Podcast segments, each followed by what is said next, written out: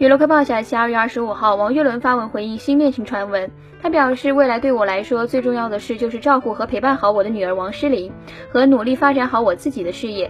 你们在网络上看到的一些传闻也不是事实，请某些网红什么的不要瞎炒作，不要胡编乱造。同时，他也称，自从和李湘分开以来，两人依然像亲人一样，给女儿无私的关爱和照顾。希望各路媒体朋友们给 a n g e l a 一个安静、友善的环境和空间，自己也会以身作则，成为一个让女儿真正幸福。我的好爸爸。